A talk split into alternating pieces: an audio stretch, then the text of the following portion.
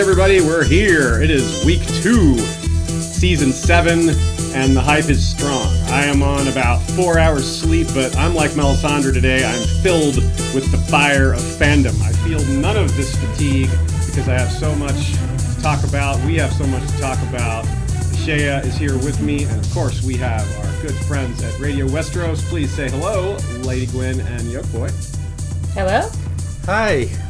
Right on. Good to have you all back. Everyone else is excited that you're here, and so are we. It's great to be back. Great to be back. The episode, of course, is called Stormborn. Uh, obviously, that seems to refer mostly to Euron and Daenerys. We had a few hopes for some White Walker Stormborn stuff or Gendry, but oh well, none of that. Too bad.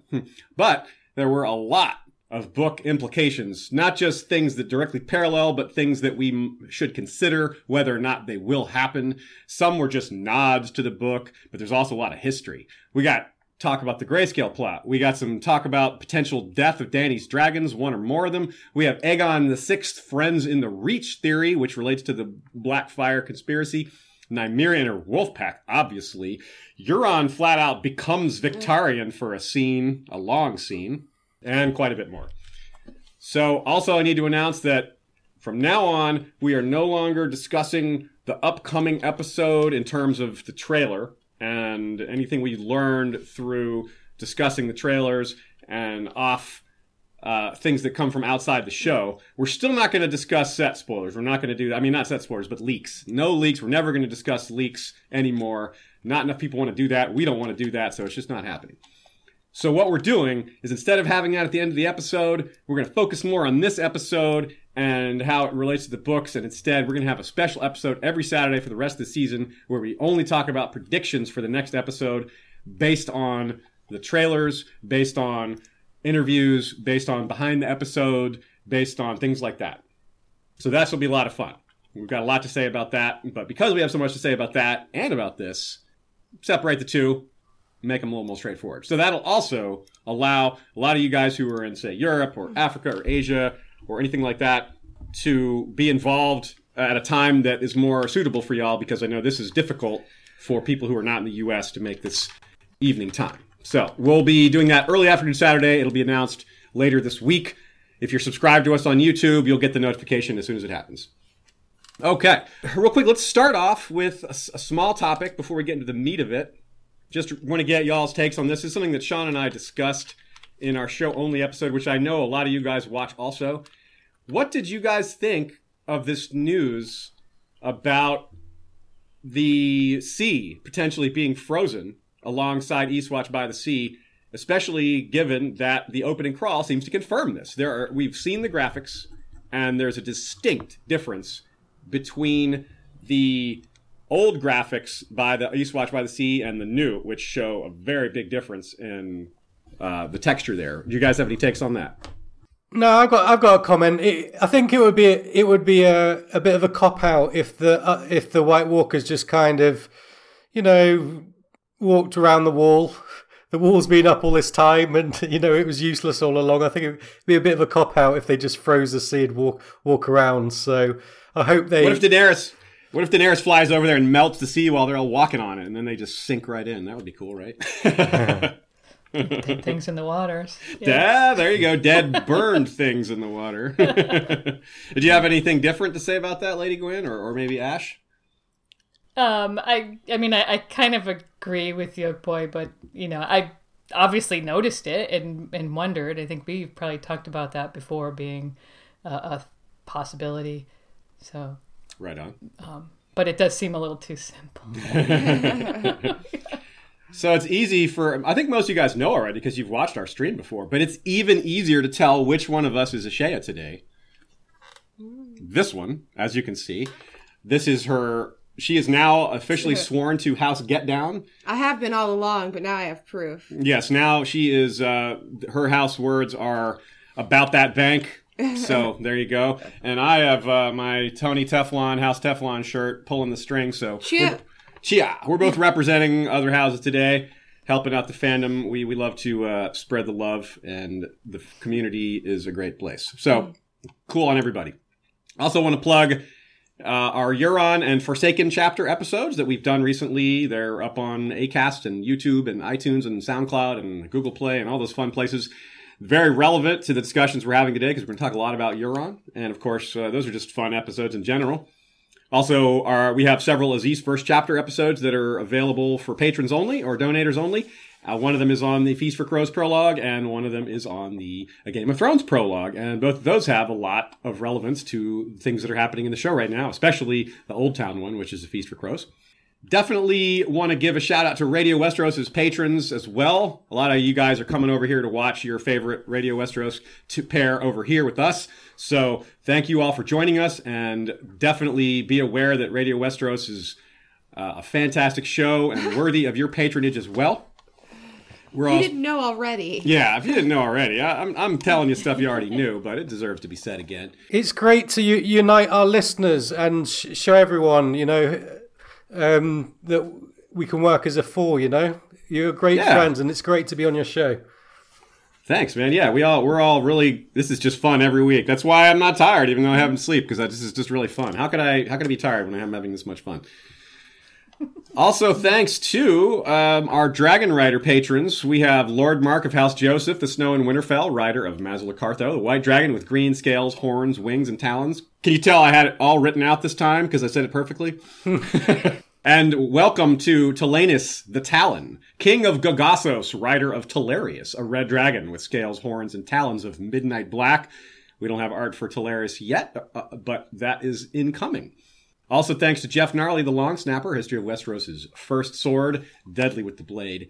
Speaking of dragons, that skull, huge, and then followed by a huge wolf, huge wolf, and huge dragon. So that man, the the scenery in this season already has been just outstanding. The, some of the settings and the the sets they put together. Wow, I'm just hmm. gushing here. Did I miss Mazalacartho? Yeah, I guess so. I said I it, but I there did. she is. There's Mazlicar. She, he, there's Mazlicar though. Hey, it's cool he or she. That's true. In fact, that's a good place to start. We're going to Dragonstone, where there is a grammar lesson as part of this scene. But we'll start with uh, the scene before it, which is confronting Varys. What did you guys think of this? I thought it was necessary, but pretty well done. What about you guys? Well, you know, I had to wonder why now. Varys has been with her since season five, um, so I didn't see any particular impetus in the scene that you know why why she was having this conversation with him now. I wondered if you guys had any thoughts about that. You know, I, I don't know. I think maybe they just decided to wait on it. yeah, just a decision. But I do think it addresses I don't know, it's a slight plot hole. I, I, hesitate to even call it a plot hole. It's just a character mm. flaw, but it's something we've thought about for a long time, which is if there's no young Griff, why, why was Varys supporting Viserys with all of his knowledge about this person? You would think Varys would know that he is not an ideal king or anything like that. And so they so, somewhat address it here. He kind of just says, I mm-hmm. didn't know, like Littlefinger not knowing about Ramsay, Varys one of the most very similar tuned in people in all of Westeros didn't know about this. I don't know. I think so. I don't think it's a plot hole so much as that he's lying. I think he is lying about why he backed Viserys, and that makes sense. He's saving his own skin, just like that whole scene is about. He's like, "Yeah, I had to save my own skin." She's accusing him of saving, you know, saving himself, and well, it, it's happening again as she's talking to him. I think, and it's interesting because there's a lot of little things that touch on. There's some book nods here uh, the way he talks about for the people is a lot like how he talks to Kevan Lannister and Ned Stark, you know, in, in early in Game of Thrones. Um, Lady Gwen, you had some takes here, I believe. Or no, I'm sorry, this is Yashaya's take here. That's what I just said. You just said that. Okay, I'm getting my color coding wrong. Apparently, being a little tired is affecting me after all. Now, if so, if they but I, I had a little theory here that I think it's a little crackpotty because I don't actually expect Varys to turn on Daenerys in here. I don't think there's time for it. I don't know why he would do it. I don't know who he would turn on her for. That's the other thing. Like, who is he going to side with if he turns on her? That's the that's the problem. So the one thing I can see. Jon see, Snow. yeah, he's going to go back. Jon Snow. He's going to decide to go back to Cersei after all. no, he um in the books, there's the whole concept of the Citadel being anti magic slash anti dragon. The Citadel never tried to remove any king from office, as far as we know, though. But they did try to get rid of the dragons because they think the dragons are bad for humanity, bad for their the world that they're trying to build, as Marwyn would put it. And that is true. Dragons are bad for people. They're too powerful, too dangerous, too hard for, to control. Look at what happened in the Dance of the Dragons. Once there was mm-hmm. 18 or 20 dragons out there, it just eventually hit a civil war, and it was horrible. And that was a foregone conclusion. Of course, there was going to eventually be a civil war when there's this much power concentrated in such few hands, and they all have these powerful, you know, nuclear beasts to back it all up. And so I can see maybe that's what Varys does. Maybe he decides to kill the dragons in secret and without actually turning on Danny, just getting rid of the dragons. So that I don't actually think this is going to happen, but if Varys turns on Danny, this is how I could see it happening. But again, I I don't really think it's going to happen at all. I don't think Var- we don't think we have time for Varys to turn on Danny, and uh, it's kind of hard to see where it would go. But the fact that Tyrion vouches for him and vouches for Jon and the we can't you know it just feels something like feels like something has to be go wrong with all that does, does anyone else have a take on that or am i just making stuff up Yeah, I would think everything's going a little too well for kind of the people you want it to go well for at this point. So obviously, and things are going to start to go wrong, and they have. So we'll probably see a little bit more of that because yeah obviously just go good. daenerys's first forays into you know military endeavors so far in westeros they start off with a a bad they start off badly as we can see and it may get worse before it gets better we'll see. Interesting that uh, danny threatens to burn Varys alive if he turns on her just uh, before melisandre shows up. That's kind of um, kind of funny there. Could any interesting timing We have a question sent to us in advance from Jared. Now, remember, if you send questions in advance, it gives us a little more time to in- include them in the episode. It gives us a little more time to think about them. If you don't send us questions in advance, please use the super chat feature, which is a live donation, which we split with Radio Westeros, and for their help today and for all the season. Uh, that the the fact is that the chat room is so busy that we just can't keep up with it. So the super chat enables your comment to stay at the top of the chat box for quite a while, which makes sure that we see it. So if you want to do that, go right ahead. Uh, Jared, again, the question from Jared is Does Varys still have his little birds? If so, no news about the Ironborn? Well, what's funny is the person who seemed to have advanced knowledge of where the ships were was Euron, not. yeah, not Daenerys and not Varys. But I think that Euron kind of just figured that out. It's kind of obvious. Like, you know, there's ships kind of becoming to and from Dragonstone. That's it's an island, so of course that's going to happen. Does anyone? Do you guys have any takes on the whole inst- uh, the whole aspect of little birds? Do you think uh, Varys might steal them back from Qyburn or anything like that? Yeah, well, I think the the answer is that the little birds are now working for Qyburn. Um, so that's anyone's guess whether Varys can win them back. I guess I'm Yeah. sure he'll try if he has the opportunity. If that's a thing for if Varys, if they want to give Varys more to do, that would be a thing. You know, have him go up Yeah. against Qyburn. You know, in a war of the Whisperers or something like that. but I'd like to see Varys versus Qyburn. Yeah, right. But it, it is unclear what Varys' status is with regards to his his whispering network at this point. Uh, he certainly still seemed to have it when he was making deals with the Tyrells and Martells. So you know, I got to figure that he's not just totally out of the loop. But yeah, he's got to do more than he has. I think. All right, let's talk about Tyrion and his great plans. Um, this, I think, the scene encapsulates that Tyrion is very intelligent. He has a great understanding of politics, and he's applying it to war. But he makes some errors in judgment with tactics. There's some great strategy here, but some tactical mistakes. Other, uh, they just totally didn't account for Euron, and that burned them badly. He was smart about the need to where each army should be based on how people are going to perceive it, and he was totally, totally on point by guessing exactly how Cersei would speak to the Lords of the Reach and the realm in general about you know what kind of propaganda she would use. You know, dra- she's the Dragon Queen. You know, she's the Mad Queen's Mad King's daughter. All that. That's exactly what happened. So, what did you guys get from that scene? I, I think that was really important because it showed how well Tyrion can get inside Cersei's head, which is going to be important for them going forward. Uh, she on the other hand, hasn't displayed any such um, sort of finer quality. So, you know, I, I, think they have an advantage as far as that goes. Yeah, and um, aside from the advantages he mentions, Tyrion. It's easy to miss that Tyrion is behaving kind of the opposite of how his father would, because we're kind of more thinking it's easier to focus on Daenerys not acting like the Mad King. But it's also easy to see that Tyrion, like Tywin, would go just for the throat, like the Sand Snakes wanted to, and Olenna wanted to. Tyrion is not that kind of lion. Um. So I think that's an interesting parallel there. The foreign army concerns, and we've, ta- we've talked about that a lot. That's going that's to have major implications in the books because not only are the Dothraki a problem, so far Daenerys is keeping the Dothraki on Dragonstone, so we haven't seen how that's going to work out. But clearly, just their presence is working against her because, I mean, that's the main argument Jaime used to sell Randyll Tarly on flipping sides, which we'll get to later. So it's it remains to be seen how they're going to be used, but in the books, there's also going to be this this aspect of R'hllor and their engagement with the followers of the Seven, which is going to not go well, I would guess. So that's the whole thing that's not even part of this. Plus, she's going to be bringing over slaves and all these other things. It's not just the Unsullied and the Dothraki. So I think this this plot, this aspect is going to matter a lot more in the books. And uh, another interesting aspect, Lady Gwen, you've got some notes here. Tyrion is basically the only real male leader in the room there, although it's kind of implied that Grey Worm had part of the planning ahead of time. But still, this is almost all female leaders. Yeah.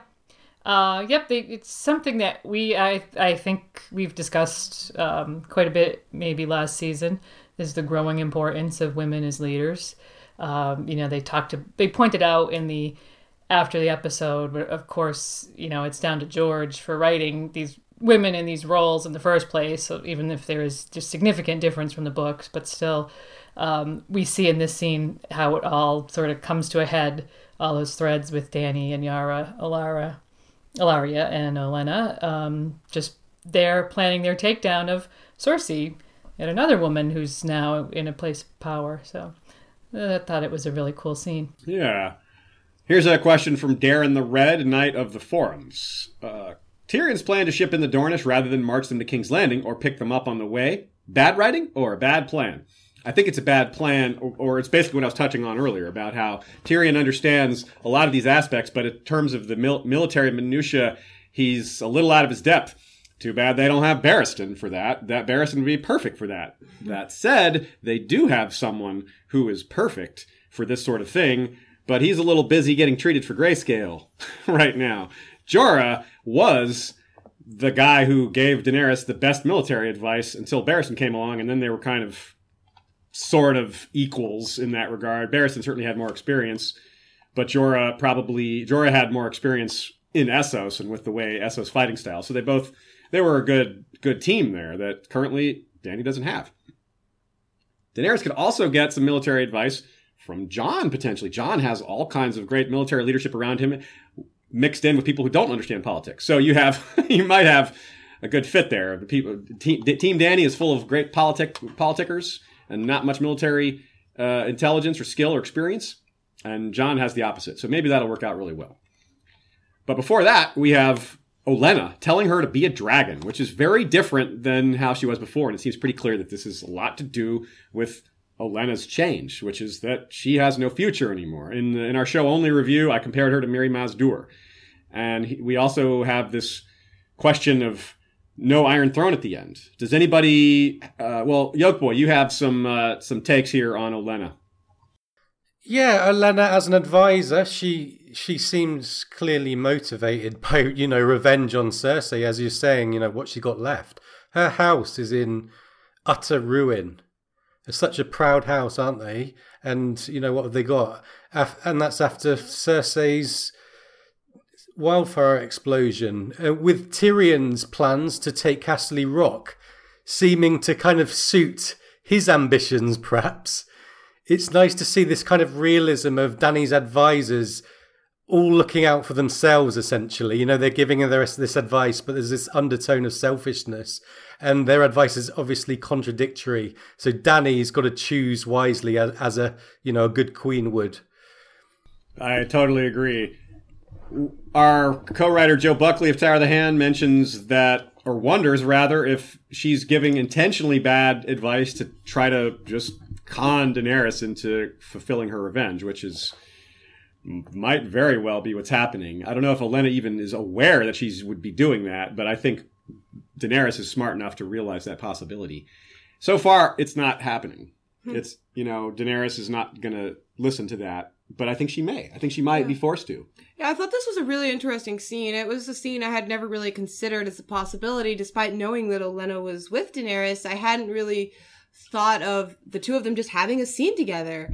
But it really excited me when it happened because, I mean, Olenna has lived through so much in her life and just has a lot of life experiences. But whether you argue whether her advice was good or not, I thought that it was really striking the contrast and counterpoint that it had to what Jon Snow's, you know, advice should be in this situation, which is listen to other people, talk to people about your plans beforehand.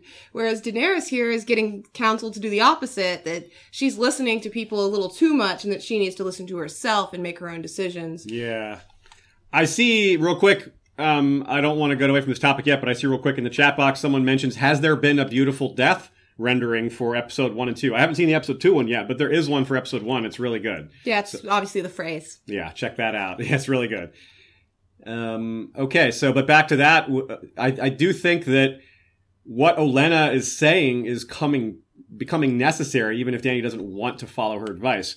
Right off the bat, her plan to besiege King's Landing is falling apart because now they don't have a, a navy to ferry the Dornish army up, and they may not even have the Dornish army. Uh, that's something we'll touch on later when we talk about the impact of what happened to the Sand Snakes in Ellaria.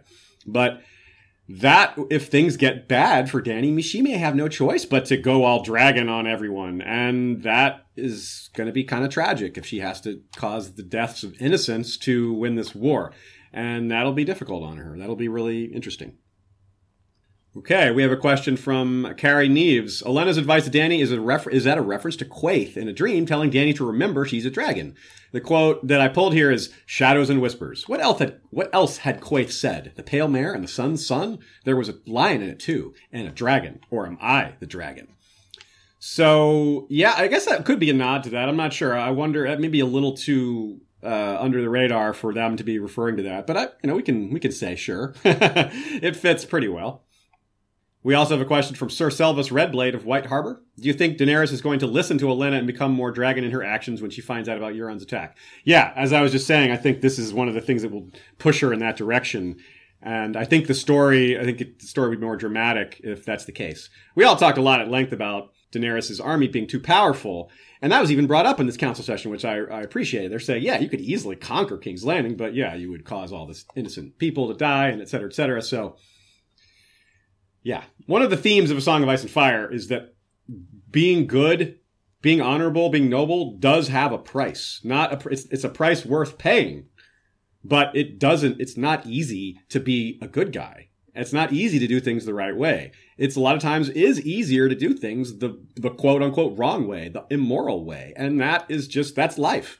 And I like that, you know, they touch on that because it's, we all, I think, appreciate some of the very realistic, harsh things that George puts in the novels. And this is an example of that.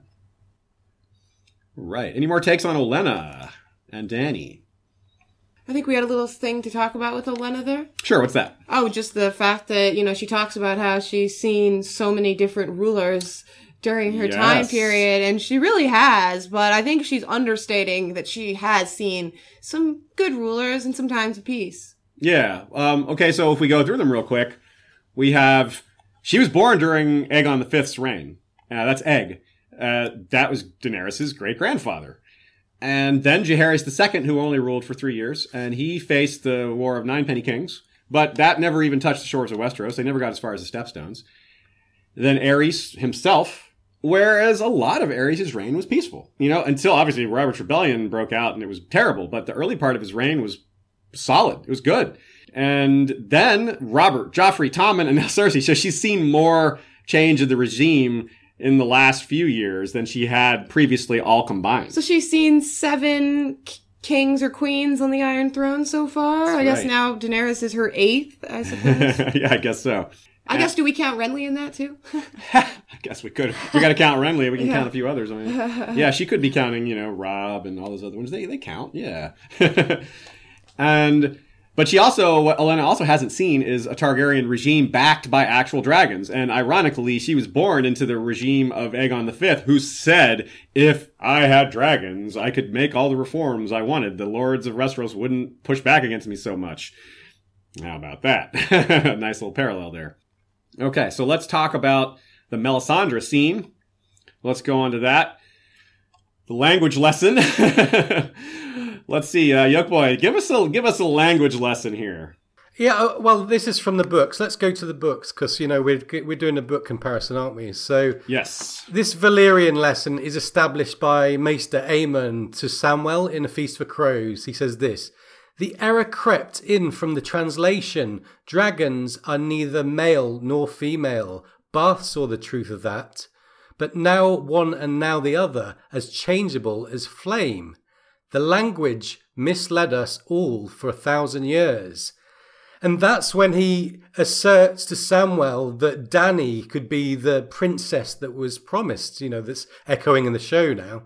But um, there's a caveat, bearing in mind the essential criteria in the books about the prince or princess that was promised is that they're born of the Aerys Rhaella line. Remember that Aemon doesn't know about Jon Snow's heritage and that he fits the criteria. So, if you narrow it down, the only two people who do fit the prophecy are Danny and Jon, assuming that Aegon is fake. So, in the show at least, Mel now predicts roles for both Danny and, and Jon as savior figures. So a lot of people will be doing book theorizing off that scene, you know, where Mel seems to allude to both of them being a part of this grand prophecy. So obviously we have Daenerys and Jon Snow meeting to look forward to, and that's pretty monumental in terms of a series milestone. And there's a lot to say about that. But uh, since we're talking about Melisandre, I want to bring up Davos and consider what might happen when they're reunited, because obviously Jon Snow isn't happy with Melisandre either. So I do wonder how that's going to go. We've gotten a few questions about that.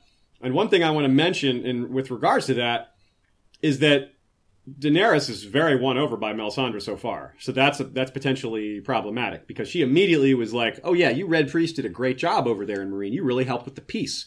And she appreciates that Melisandre, like Varys, was a slave and rose to where she is now through you know coming up through the ranks and, and just being tough and, and a person that rises to the top so right off the bat daenerys' first impression of melisandre is really positive. and of course we all have a very different attitude towards melisandre that's a lot more mixed if not loathing for you know some people are still pretty mad about shireen which is totally fair thing to be mad about we wonder about how this is all going to find out you know come down as far as Jon having Winterfell, and they don't necessarily know about Ramsay um, down there. I think it seems like because of Hot Pie's word, maybe that is common knowledge now. Now, uh, Lady Gwen, you have some thoughts on this reuniting. Well, as you, it's not going to be a very happy reunion, as we said. Um, and basically, I was kind of getting at this what you were just saying that you know it was interesting that Danny was quick enough to forgive Melisandre for for serving Stannis and it, it not going very well uh, when she was there in the room with Varys. Uh, but given what she could learn from them, uh, from them being Jon and Davos, uh, it'll be interesting to see if she changes her tune at all. Although the big question is, will she necessarily learn anything from Jon and Davos? And I think um, Yoke Boy had some thoughts about that. I, I kind of wonder if Mel will just keep herself very scarce for the visit, you know, go and hide somewhere. because, you know, she's at the centre of a storm, isn't she? I don't imagine the writers want to get too bogged down in Melisandre's crimes, as, you know, horrible as they were and as serious as they were. I think they will want to prioritize the discussion about the army of the undead, you know, the prince that was promised, the, the, the, politics of Westeros. There's so much for Danny and Jon to discuss, as well as perhaps a little bit of flirting, I'm expecting. And so I don't see I see. I don't see the writers wanting to get sidetracked by Melisandre. You know, I think the scene is too important for her to kind of hijack it. There's certainly indication from one of the early trailers that Melisandre is watching this group of Northerners uh, arrive from that long walkway. But this theory could still work. Yeah, she could see them coming and go, oh, oh, time to get out of here. Time to go hide. Dragonstone's a big place. She could definitely find a place to hide. Grey Worm's not using his room anymore. He left, so she can go hang out there. Which is awkward because that's Shireen's room. So, yeah, maybe don't do that. Oh, ouch. yeah, some uh, astute watchers noted that that was apparently That was- Shireen's room. Oh, that's sad. Yeah. Why do I have to keep bringing Shireen up? Damn. I mean, we're going to do it again because we're going to talk about Grayscale later, so oh well. She's always with us. she is. She's always with us, indeed. Question from Ingrid Rossi. Melisandre seemed to imply there is more than one prince that was promised. If that's the case, wouldn't it be thematically fitting for them to have three like the head of the dragons? Also, very interesting that Melisandre said the prince that was promised will come and bring the dawn. Do you think there is really a chance we will see Dawn or a version of it in the series? Uh, no. Well, we kind of technically saw a version of Dawn in Sir Arthur Dayne's hands in that flashback. I think that's all we're going to get. I don't think we're going to have any more Dawn or House Dane in the show at all. Do you guys? Do you guys think otherwise? No, No, I think this dawn is referring to the end of the long night. Yeah, I would agree with that too. Um, and I I think that the three George has specified that the third head of the dragon does not necessarily need to be a Targaryen. So that is it's kind of funny that you have two maybe prophesied heroes riding dragons and a third dragon rider who's just some person. but that might be what we're headed for. We have a super chat from Carrie Neves who asked a question earlier, and oops, it's uh, I've just lost it. it. I was referring to, she says, I was referring to, remember who you are, Daenerys. The dragons know. Do you? That is the quote, quote she was referring to. That is more direct. Very good. Thanks for posting that. And she's basically saying, do you know that you're a dragon? So that is very close to what uh, Olenna was saying. Good catch, Carrie. I like that. That was really good. All right, let's move on. Get back to the document here. We have another question from the bastard of the Wolf's Wood. Do you think that the Lord of Light is giving each Red Priest a different vision in the flames? Why is Westeros not seeing a large migration of R'hllor followers preparing for the great battle to come? I'm crossing my fingers in hopes Kinvara sends the Fire Hand of R'hllor to support Danny and Tyrion. Well, there's a chance we see that in season seven. I kind of feel like that's not going to happen this season, if at all. But I am 100% sure that is going to be addressed in the books. As I've said at large, the R'hllor followers are something that the show seems to not be doing much of. Obviously, there's R'hllor followers, but it's mostly just the Red Priest. It's not the rank and file, you know, worshippers. I think those will play a big part in the book, and I'm excited to see how that's handled because it's going to be just a big epic thing. I, I got to think. Any other any other takes on that? Okay, let's move on then. Let's talk about the the Grey Worm Missandei scene. Doesn't have a lot of book implications which for people who didn't like that scene, that I guess that's good for y'all. Mm-hmm. but I thought the scene was really good, and I thought it was not only was it really well done. Like you can complain about them using that scene all you want, I will not agree with you, mm-hmm. and I also will seriously argue with anyone who says that scene wasn't well done because that People acting was complain about the length. yeah, that, that maybe is a little fair because you know we do have limited time. That's the only complaint I won't argue with someone about. But the fact that they did it at all mm-hmm. because it was really well done, the dialogue was great, the acting was great, and it felt like a scene from Feast for Crows. It felt like a, mm-hmm. that kind of scene where they they show the people who aren't in charge and how they're dealing with everything, and that slice of life is really important. And we got a lot of that in Feast for Crows. Yeah, no, I thought this was a really important scene for a number of reasons. Really, one, you you can't. Will you leave the document on the screen for me, Aziz? Oh, sorry. Yes. Uh, one, you can't just show the brutality of war and all that without showing the good and the hope and the trust and the people who are building themselves back up and, you know, falling in love with one another. And yeah, maybe it went on a minute too long. I didn't need to really see that much of a sexual scene. But what I am most disappointed about myself is that I wanted to see what was going on down there with Grey Worm myself. I felt gypped. I felt like I, I should have seen that. Also, I wanted to see them, you know, get a little experimental. I wanted to see them get freaky there. Uh, at least they did something. But then that scene would have been ten minutes, and people would have hated it even You, more. you're the only But one. You're the only one who wanted that scene to be longer, Shea. I I, you know, I just wanted it to be different. I You wanted wanted to it to just cut right to whatever carnage is going on there. Sunday might have wanted it to be longer too. Uh oh. oh, sorry, couldn't resist. Couldn't resist.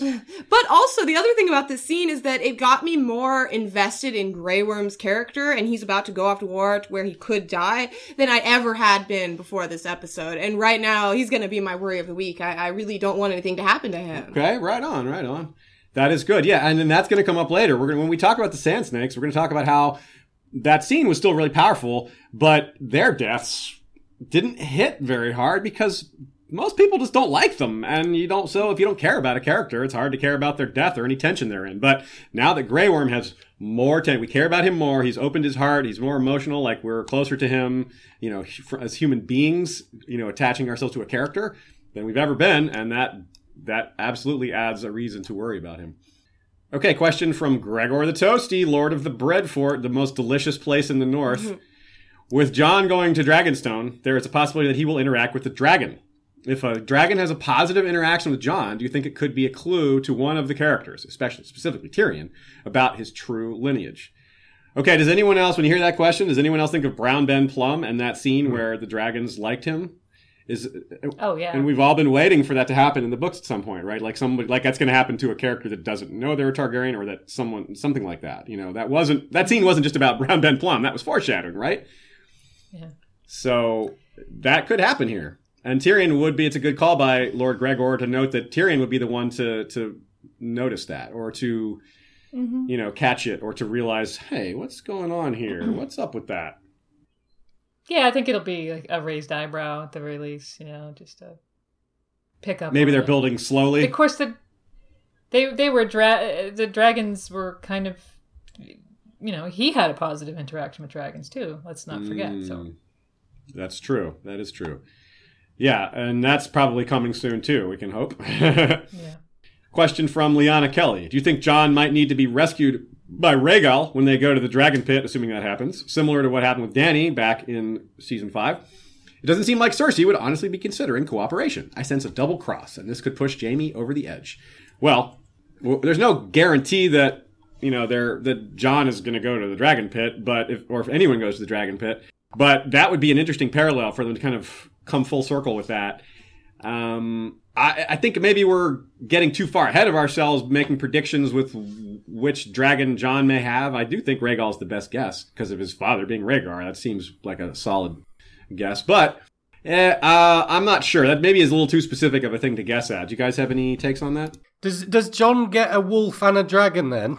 And a Valyrian steel blade or two. Yeah, he's just getting all the stuff. Smokes. And and maybe Danny as and well. the dragon queen too. right? In the books, I'm still hoping he'll get that armor. Oh, maybe he'll get Euron's armor. Yeah, someone. yeah, because all. of that black armored and black ice comment or whatever.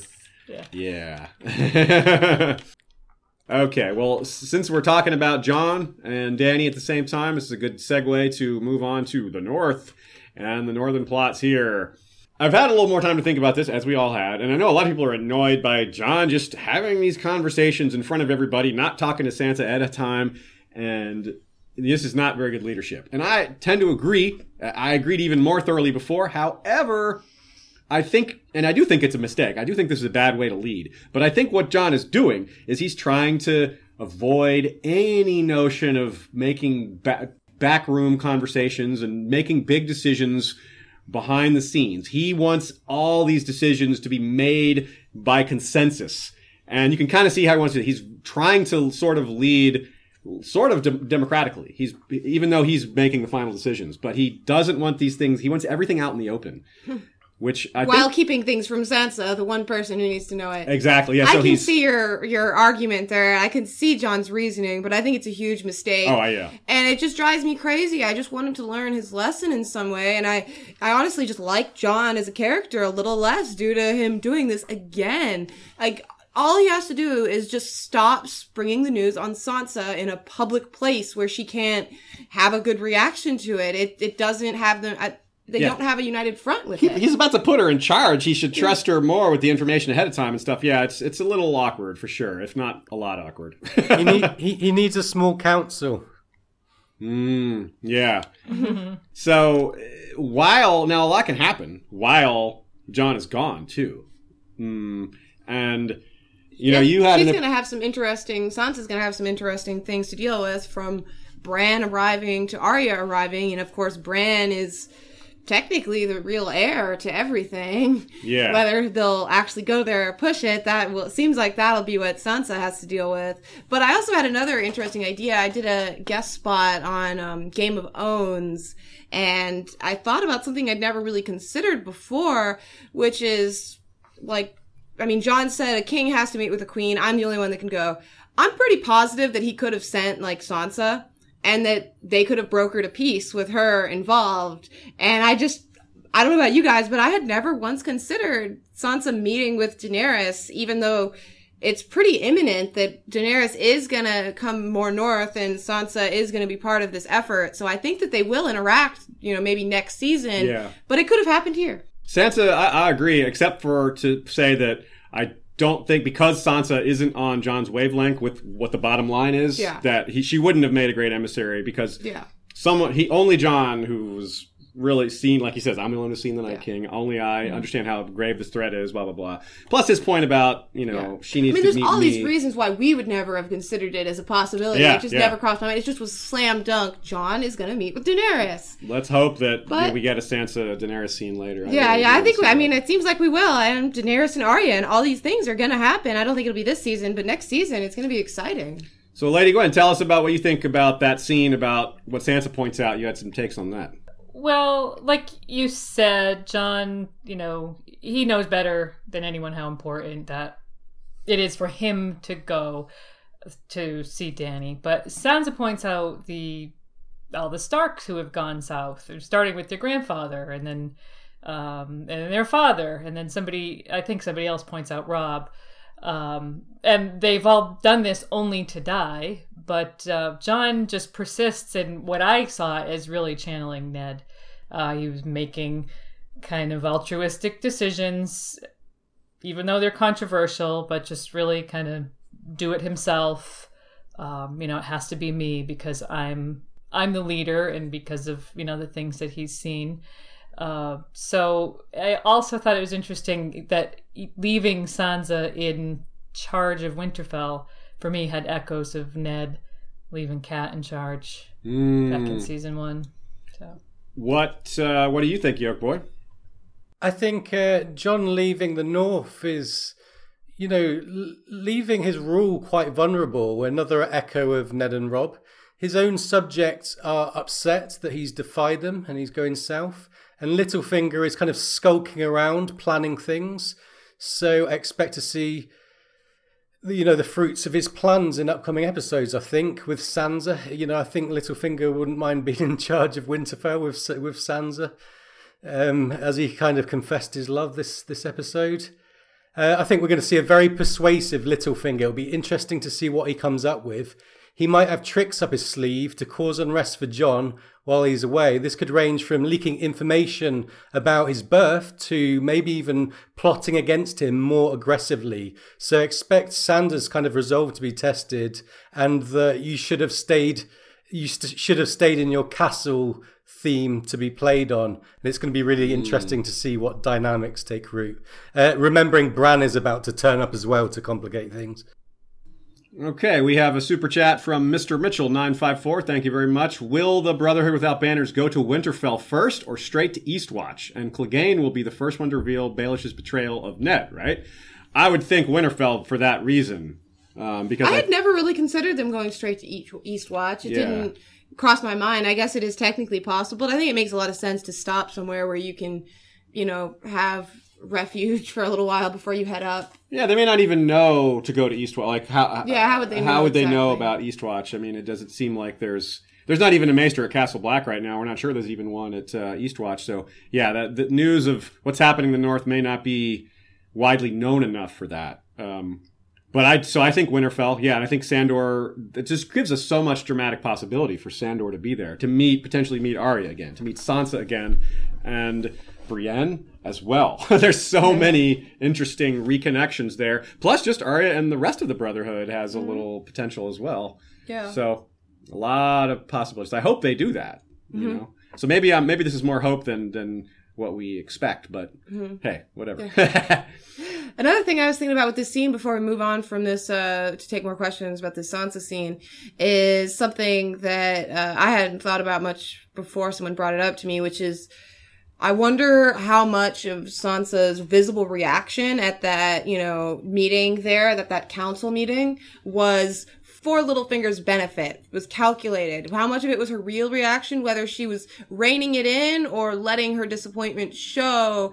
I mean, she clearly looks over at Littlefinger, and part of that is that she can see his reaction, but I think she has to know that he's observing her as well, and that she has to give him a very certain reaction to show him that maybe there is hope for him when actually she isn't that upset about this. That would be really cool if she's playing a deeper game and, and showing him reactions that he will be fooled by. Because he, as we know, isn't on top of his game when he's dealing with her. He is liable to misread her because he's got so much of his own, you know, emotions wrapped up in everything to do with her.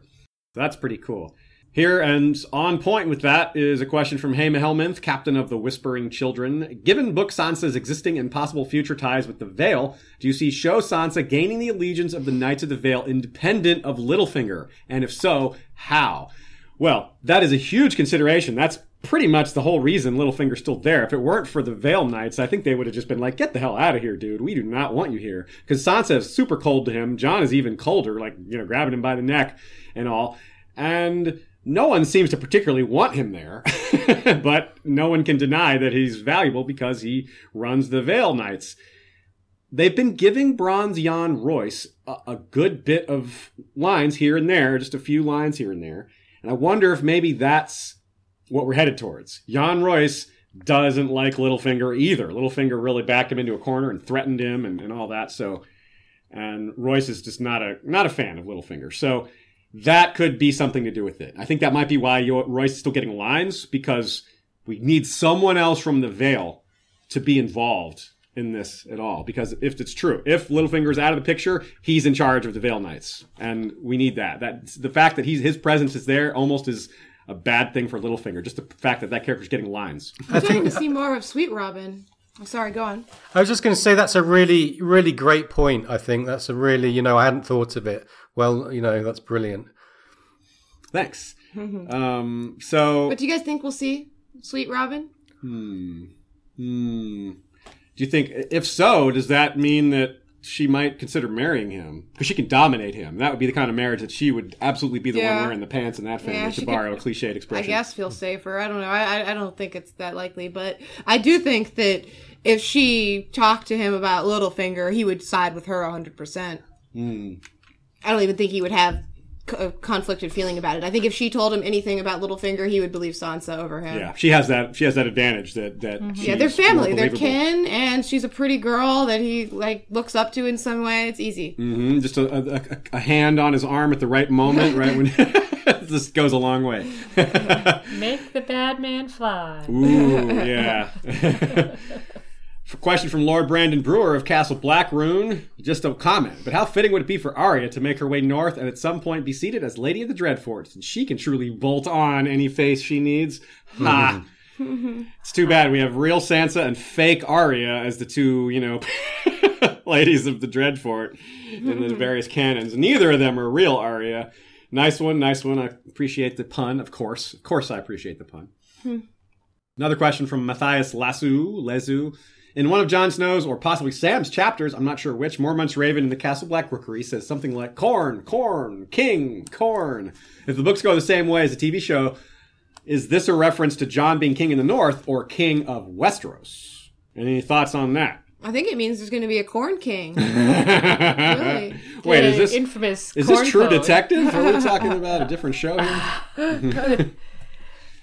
oh, the Corn Code. Yeah. Oh boy. That yeah. is the quote that spawned the infamous corn code. The corn code is one of the craziest theories, one of the most what the hell theories I've ever seen.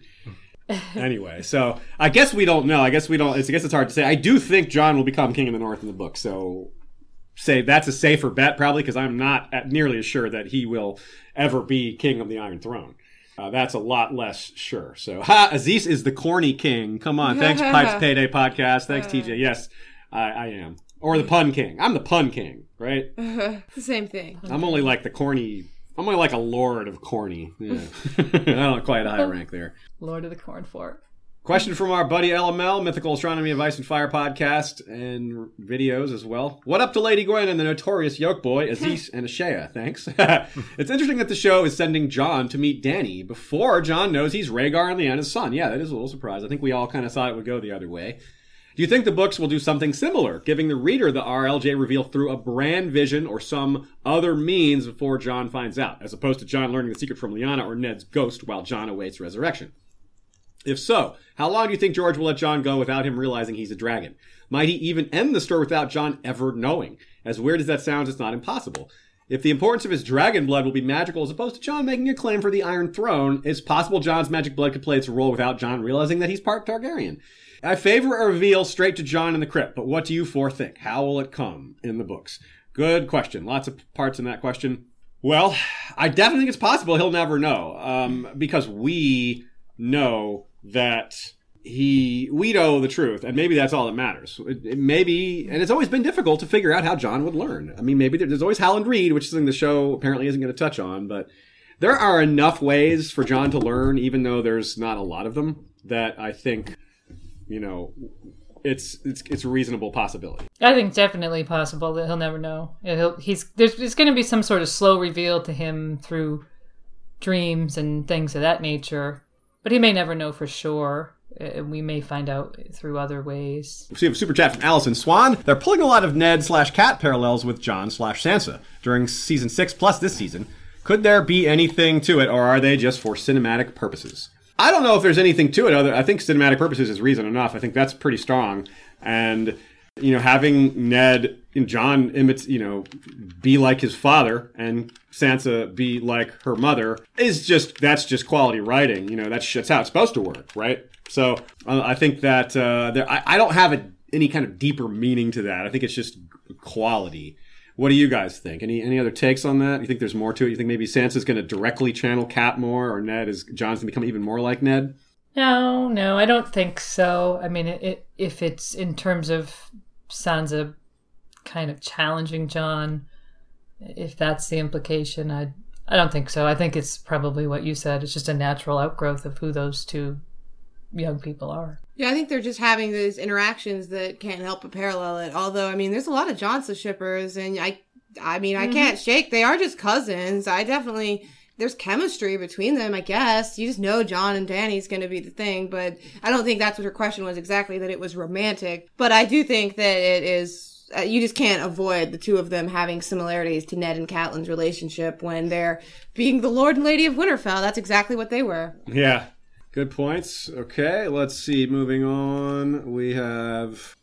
Let's go to the crypt. The crypt scene is, as I said in the show only review, this was a surprise. I guess we all read a little too much into the statue of Lyanna because this scene was a lot more mundane than we thought.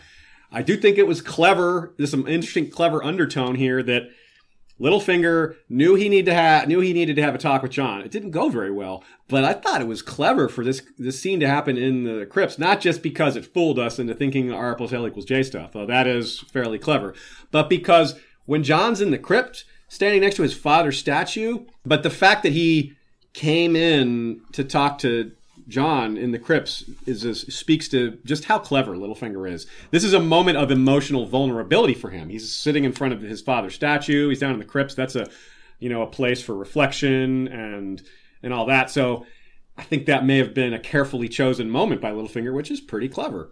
What do you think, um, Lady Gwen? What's your take here? Well, I, you know, I, I- what I was struck about with that scene and his whole story about delivering Ned's bones, first of all, was what an arrogant, smug jerk he was. um, remember Cat's reaction when he delivered those bones? She was hardly, you know, grateful and eh, she wasn't very nice to Littlefinger in that moment. so, um, I think we need to remember that Jon and maybe Sansa are soon going to be with people who know the truth about Ned's death, uh, and it wouldn't give very good odds on his head and neck keeping company once that truth gets out in the north, particularly. And I did want to just say that I think the statue might have had some significance after all, the Lyanna statue, that is, in that we're really not being allowed to leave Lyanna out of the frame when, you know, as far as Jon is concerned. And as far as RLJ, like Yolkboy said, we might still get Baelish being the vehicle for that reveal in some way. He's because he's been so shown in the crypts so many times. I just feel like it has to be significant. Hmm. Real quick, uh, comment from Iron Trone. Uh, nice one, Iron Trone. He says, "Does anyone else? Did anyone else catch Lady Dustin hiding behind Lyanna's statue or Ned's statue down there in the crypts?" nice one. Nice That's one. funny for what I'm about to say, actually, Iron Trone. uh, I was just about to say that the uh, the scene was, you know, somewhat evocative of a couple of crypt references in the books. John's dreams, where he feels the statues are telling him that he doesn't belong. You know, in the crypt, in the Stark crypts, as he tells Littlefinger in this scene, and Theon's excursion to the crypts with Barbrey Dustin, where his desperate belo- longing to be a Stark is revealed, something which we feel strongly Littlefinger could be feeling. You know, this I really want to be a Stark thing, given his love for Cat. She was taken by a Stark, and now his love for now his love for Sansa. Did we go too far with this? We uh, were in the first place. We were assuming that because of this scene and this statue, that it makes sense that Littlefinger could reveal R plus L equals J to to Jon. Now that it didn't happen, are we should we back off on that prediction? Should maybe we think maybe Bran's going to be the reveal since Bran actually witnessed it and Littlefinger was always just a a thing that we guessed he might know. Maybe we should start backing off on thing maybe he doesn't know.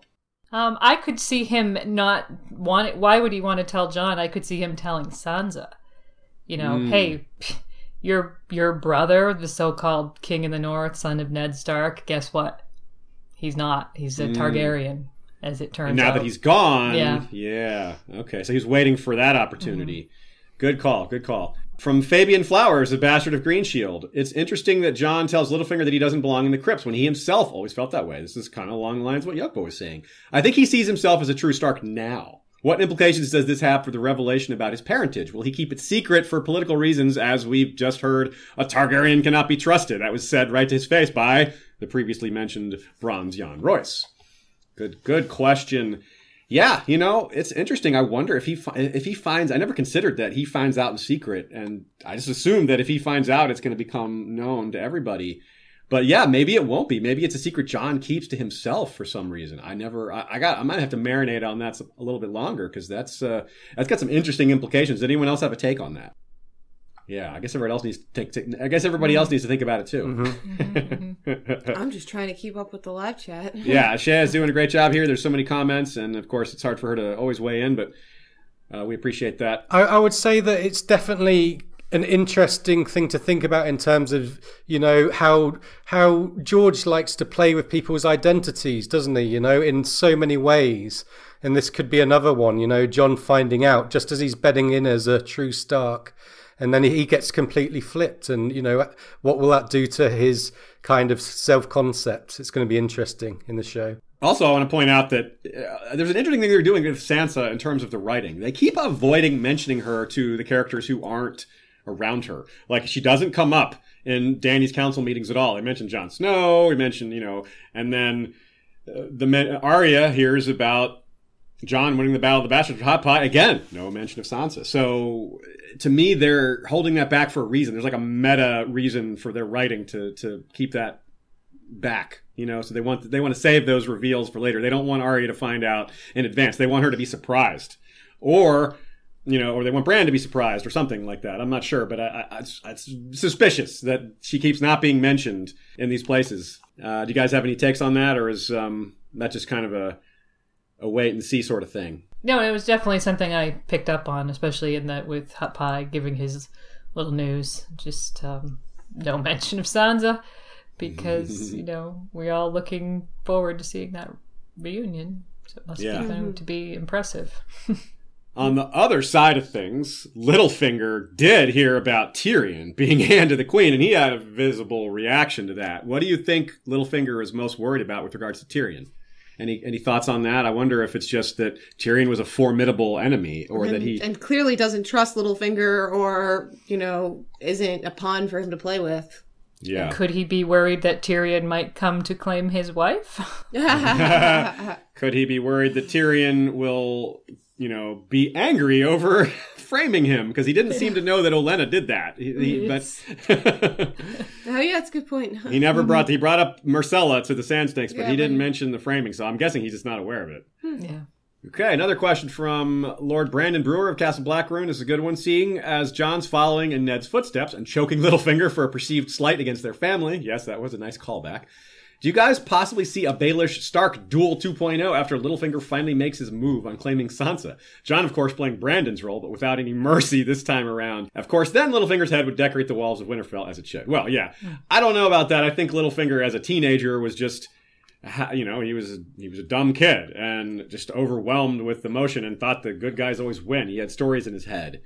I don't think he's got those illusions anymore. In fact, I think he's the opposite of that guy. Even though he still has a lot of childish notions about his crush, I don't think it's. I don't think he would go that far as to fight Jon Snow. But that would be cool. I like the idea, though. He went far enough to, you know, just agitate Jon Snow down in the crypts and tell him that he loved, you know, Sansa's mother as he loved her, Yeah. which was I don't think was I don't think that was, you know, a calculated move exactly. I think his passions got the better of him right there. Yeah, I would agree with that, but it's still a long jump from that Yeah. to you know fighting, Fighting, Jon, yeah. Yeah. Especially with Jon leaving now. Like, if Littlefinger's comeuppance is going to happen, it's, it's a distinct chance that it comes during some other point, you know, while he's gone. Yeah. So I think in Jon's absence, I think it will be.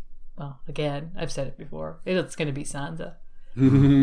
Littlefinger's That head be will end up there, mm-hmm. but yeah, that would be really a great way for her to be like, "Hey, I am of the North. You know, he who passes the sentence should swing the sword." Or in her case, she who passes the sentence should swing the Mm-hmm. sword. That would be pretty sweet. Mm-hmm. And she might be like, "Well, I'm not going to chop your head off because that's hard to do. It's hard to sever a man's head, but maybe just a, a sticking him through the heart or mm-hmm. something, or pulling the pulling the thing that hangs him or whatever. I whatever." hope Just- it's Sansa who does it. I, who does it? I think it's. I think she's gonna have Arya do it. That's my thought. Yeah, yeah, Just she- because I think Arya's gonna like use his own dagger on him or something like that. What about Arya? His crackpot idea. What about Arya dressing up, you know, f- faceless manning herself as Sansa, being Sansa for a minute, you know, and then them messing with Littlefinger that way? She's like, "Hey, dress up as me. Go talk to Littlefinger, and you know, do stuff. I don't know." Just- Although there is the question, I think we've gotten it before about uh, whether Arya had to kill Walder Frey to take his face, you know, and whether Hmm. she would have to kill Ar- Sansa to take her face. Yeah, that's true. Yeah, I wonder about that. That's a good point. Well, well, let's definitely not hope for that. no killing your sister. Uh, Ned already said that a long time ago. Don't don't use lethal on Sansa. She, Those instructions still stand. she should have killed Ed Sheeran, then then she can be a pop star. Can you imagine them writing that into her for her? Like, we brought this character, we brought Ed Sheeran on because we know you love him, and He's but we're gonna new make you kill him. He's the new Arya. That's right, it's the other way around. Arya. Yeah. Ed Sheeran is in there. oh goodness. Okay, let's see. Do we have any other questions about this? I think not. I think we're about the halfway point. So, One thing, Acre Frey uh, points out that the waif had Arya's face when Arya had her own face. oh, good catch. That's Whether the waif has, you know, greater skills or the abilities of the House of Black and White has changed things, we don't know, but good point. cool. That is a good point. Good call there. Acre Frey is AKA Lord James Saunders, the chicken dan- uh, Lord of the Chicken Dance, uh, esteemed member of our chat group, is a longtime follower. So thanks for that. So let's do our mid-roll stuff here. We're doing well. We've got about looks like we have over 500 people in the chat. That's awesome. Thank you very much for sticking with us. We've got plenty more left, but it is time to get ourselves. uh, That's 500 people in the live stream, not in the chat, thankfully, because if 500 people were in the live chat, I don't know how I would possibly read this. That would be a bit difficult, wouldn't it? so we periodically give shout outs to different patrons at different levels. Today it's time to give a shout out to our Ironborn captains. We've got a couple new ones in here. We've got Kathleen the Ruthless, captain of the Night Terror. We've got Black Matos Stormrider, captain of the Rusted Hinge. We've got Rebea, Lady of Waves, captain of the Iron Shadow Cat. I believe we have one of your questions queued up as well. We have Tusk Shield, breaker captain of Kraken's Fury. We have Oisin the Wanderer, captain of uh, Naga's living flame. We have Sir Selvus Redblade of White Harbor, captain of Trident of the North. Already had a question answered. We have Lord Chuck Laws, captain of the Drummond Nightblood, destroyer of evil, and fellow uh, ATLian. Hey, what's up, Chuck? Uh, Dean Crowseye of House Seaworth, captain of Silence. I guess we can call this Silence 2 Electric Boogaloo. Uh, this is what happened to Euron afterwards. Dean is going to snatch it from him. Mad Zach is captain of the Red Wake, and I've just noticed that I have a typo on the on the screen here. I'll have to fix that for you, Zach. It says Mad Zachem on our webpage. anyway, great new names there. Thanks for supporting us. That is uh, the Ironborn Captains is one of many levels we have out there. We've got a new level. Not just yesterday, we announced the Beard Guard, the Beard Council, and the Hand of the Beard. We also now have a set of levels for the Queen, our producer Queen Ashea. Got I'm titling you The Queen's High Council. We have the Queen's Not High Council. Small Council, High Council. yeah, High all the way. Council, and we also have the uh, Hand of the Queen, and we have the Queen's Guard. So if you want to protect Ashea, join And the my Queen's sick Guard. jacket. If you want to be her number one right hand man or woman, you join up as the Hand of the Queen. I'm only accepting women in my Queen's Guard. Imagine. that would be great, but no. Uh, okay, so if you you can go to patreon.com and check the level that's right for you, support that's right, the support level that's right for you, and we appreciate whatever you can do. So let's move on. Let's go on to the next location. We were talking a bit about Arya. Let's go ahead and do that fully now. Really nice to see Hot Pie. What did you guys What did you guys think uh, about this uh, reunion? I was totally surprised, honestly. I, I don't know why I wasn't exactly anticipating her interacting with Hot Pie right there. Do you think maybe it'd be too fan servicey? No, because it wasn't really that pleasant of an interaction, all things considered. You know what I mean? Like Yeah. she was kind of cold to him towards the end, although it was really great for him to give her this knowledge. Again, not mentioning Sansa. Arya has no clue. She's going to arrive there and Jon Snow's going to be gone and Sansa's going to be ruling and maybe Bran's going to be there too. It's going to be really different. But we got to see Hot Pie make a nice little meal for Arya. Yep. I really wanted I, what I think would have made it fan servicey, but what I wanted was for him to call it Winter Hell. I really wanted it. That would have been awesome. What a great nod to the books that would have Yes. been. And oh my, our friend Rudy uh, pointed out that that baking tip about the bread is crust is 100% accurate. Browning that Brown butter makes a huge butter. difference. Yeah. so, good call. Good advice there, Hot Pie. So we, we kind of guessed that she was behind on her news. We kind of figured that, that was the way things were going. She didn't seem to be up on the current events. A little bit funny about that because if she was at the, the twins, she had to hear about the Boltons killing Lady Walda, which is before the Battle of the Bastards, to be fair. But you'd think that the Freys would be kind of in on that news because of, you know, the Boltons really screwed them over, even though they're all dead now, so there's no one to take revenge on. But, you know, that's the show for you. They sometimes skip over stuff like that. There, there's probably a way to make that work. I just, I couldn't come up with one, though. What about you guys? Anything, anything to explain that away? Or should we just say, eh, never mind? I news hadn't filtered. So, you know, uh, maybe they had Ramsay had kept the news so quiet that if they find out Walt is dead, they probably just attributed it to uh, Jon Snow, and you know, the way the way these things happen in Song of Ice and Fire all the time, the wrong people get blamed for things. I liked that people mentioned that while Arya was Walder Frey, she could have just, you know, talked to the maester there. Yeah, there's got to be a maester there, right? like, tell me what's happening everywhere. I was like, give me some Man, news. Yeah. Walder's memory's really going. We just went over the letters yesterday. Wearing his face also gave her gave her his um, ability to retain facts. Apparently, yeah. So that was what it was. She she learned all those things as Walder, but when she took the face off, she forgot them all. So, Yuck Boy, you had some takes here as well. Yeah, first of all, it, it was good to see that Hot Pie can hold down a job. That was my first. That was my first tweet actually after the episode. Yeah, I liked it. That was your Owens tweet for him to be able to hold down a job, and it cracked me up out loud in the moment. And then we talked about it when when I was on Game of Owns. We were like, "That was the best tweet." Of Oh, wow, excellent! Shout out to Game of Owns. Yeah. And uh, last week, I remember saying, you know, Arya was at this cross crossroads psychologically, and here we are at, at the inn at the crossroads. You know, the this great symbol of, you know, people making decisions where, you know, Cat took Tyrion, you know, on that fateful fateful day, and Arya ends up going north. Wow. And we've got um, Hot Pie and Ed Sheeran's posse to thank. So thanks for that because we all want to see it. I hear everybody's hating on Ed Sheeran, and look at all the good he's doing. Uh, someone said chicken pus pie. oh, that is a both good and awful pun. Yeah, I had to say it out loud. Well played, well played. Zoilo. I see some people mentioning a couple times. People are asking about my shirt. This is indeed a Tony Teflon House Teflon shirt, which he gave me personally at dinner Shit. at Con of Thrones. That's right. Yeah, I'm happy to wear this shirt. Mm.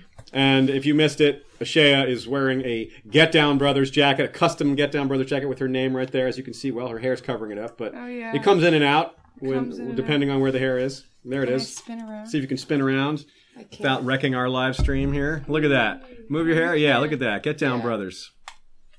How cool is that? There we go. Oh yeah, Anyway, that's her new house. I don't think I've ever done that on camera before. Spun my chair around. that was that was a live stunt you just pulled I off. was. I'm going to be credited as, as stunt coordinator in this episode. We I don't know if you guys have noticed, but on YouTube, we always credit Radio Westeros as the Radio Westeros dance. The Radio Westeros dancers. It kills me some. I love it. I love it. So yeah, so now we have we have choreography to go with the dancing. You, you haven't told anyone that it's lap dancing, have you?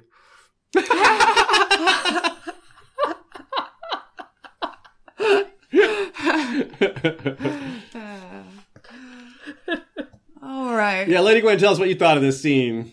Once we can, once we stop laughing. Well, it's hard to follow that, but I'm gonna I'm going uh I'm going all poignant now. Um yeah, the Arya and Hot Pie together, like you guys were saying, she was very cold to him. Um and, and he was trying his hardest. But um there was this moment that came when, when she tried to pay and he said to her, Friends don't pay. And I couldn't help but thinking, when was the last time Arya had a friend? You know, she's um Mycah. That's it, I think.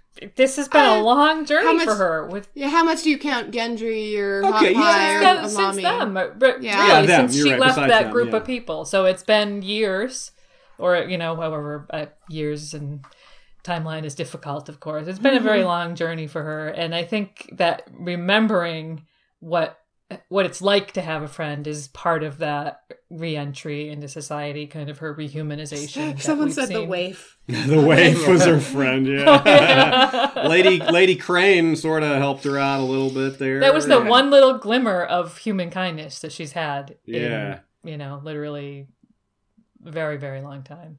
Mm-hmm. since she's returned to Westeros, it's like an escalating humanization. First, she meets some soldiers that she thinks she should kill, and turns out they're good, decent people. Then she meets Hot Pie, who's an actual friend, and expresses positivity towards her. And then, well, let's do it. Let's talk about Nymeria. And that's a reminder of she hears about family, and then she's reminded of family. And this is whoa, that wolf is huge. I know I said it already, but damn. uh, Arya's strong bond with Nymeria makes this plot potentially very different in the books, though, right? This is. I, I, it's hard to predict how different it'll be in the books, but she's been having all these wolf dreams throughout the series, and that seems like it's going to. To me, that says this will be very different. Yeah, yeah. I mean, the books doesn't have to deal with the budget. Yeah, you just write pack of wolves, and you know you can't just write that into a show. That's so much money. and uh, what what do you think there, uh, Lady Gwen? What do you think of the point of the scene was? Well, it was Arya letting go of her younger self, um, and of I mean, Nymeria. Obviously, Nymeria's moved on and formed her own family, really. And um, Arya is about to reunite with her own pack. Uh, Nymeria probably wouldn't have a place there. So, you know, you get this callback to, as they noted in the after the episode, to the Ned's, uh, Arya's words to Ned, that scene from season one where she said that's that's not me. And um so she says that's not you to Nymeria recognizing that she's kind of made her own place in the world now. I found that to be another really poignant moment two you know kind of back to back Arya tearjerkers in a row um this i think this was a very conscious goodbye and I don't think we'll see those two together again. Yeah, I think I agree with you. Yeah, I, I, I agree that that was a, a goodbye. That we won't see Nymeria with Arya again. I know a lot of people are think, thinking about. I've heard differing opinions, but I really thought that was framed as a, a goodbye, full stop. And the scene kind of harks back to Ned telling Arya, you know, bringing the books into it, when the snow falls and the white winds blow, the lone wolf dies, but the pack survives. And now Nymeria's found a pack. And um, like Lady Gwyn said, if she if she's to survive the winter, Arya's got to find her pack. So yeah, that that's the TV show. As you said, the the books will be very different because the they seem to be part of the plot. This huge wolf pack, and they're getting increasingly mentioned. I think in the Winds of Winter, we're going to see su- some kind of devastating scene with that wolf pack. It seems that's one of the largest main divergences is the wolves. It's a lot of it's understandable. Yeah, I feel pretty strongly. I think that we're gonna see Nymeria again. I don't think it's gonna be this season, most likely, but mm. I really think, but I really think that next season she's gonna come in and save the day. I think you know, in all likelihood, she is gonna keep some sort of radius around Arya while doing her own thing, but Arya's gonna go north and Nymeria is gonna be somewhat north as well, unbeknownst to both her and the audience but that she'll save the day eventually, some crucial moment, but it'll save their budget, you know, until that will happen. Hmm. But what I would love to see, but uh, we all know we won't get it. It's very unlikely. I'd love to see is that until that happens, until Nymeria comes to rescue some situation, that we do see wolf dreams. I would love to see Arya having wolf dreams now that she's reuniting herself with her Stark roots back in Winterfell. I think that's the time that she could have these dreams come back up, but I really doubt it's going to happen. Right on. Good takes, uh, everybody. Um, I sort of think we might see her again. Um, I, I see both the arguments here, and I weighed in pretty thoroughly and show only. Yeah. And you guys have you guys have covered this. I don't. I won't. Yeah. I won't go any farther with that. Here's we also have a couple questions related. Again, if you have a burning question that you want answered that you didn't have time to get into front, I highly recommend super chat for just a couple of bucks or more. You can make sure your chat comment stays very visible for a while. We can all see it and uh, gets that question in front.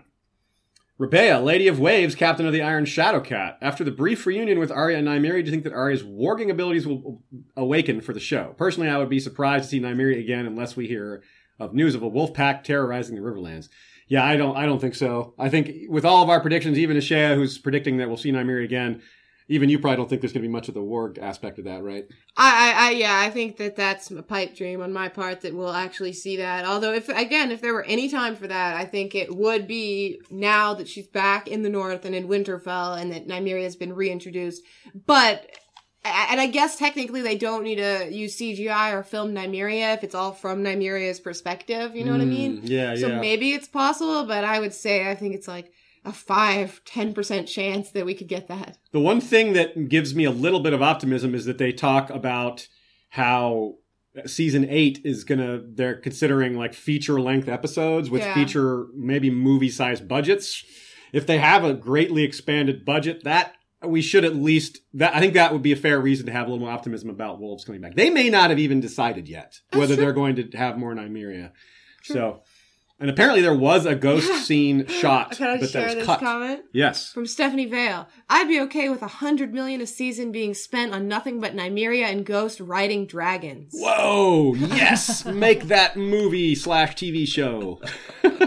Firewolves. Firewolves. There was an '80s show called Airwolf. This is uh, yeah. reminds me of that. Instead of a helicopter, just make it a dragon. Yeah, fantasy Airwolf.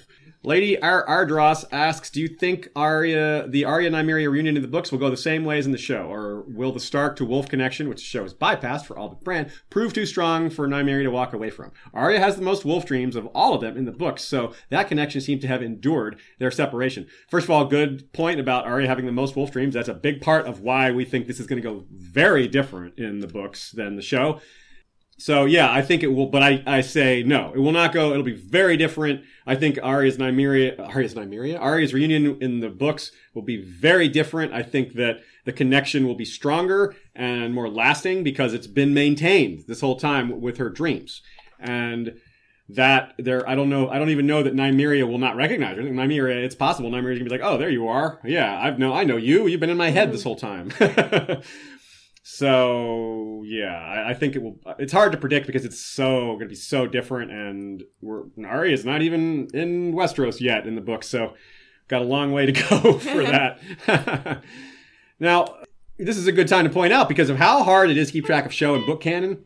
For example, a lot of people, myself included, thought that Jorah got forgiven by Jeor in the show, but that's book only. I also misremembered the line about "That's not me." I remembered the book version of that line. That's not me. That's Sansa. In the show, she just says, "That's not me." So there's a subtle difference, but it's a meaningful difference.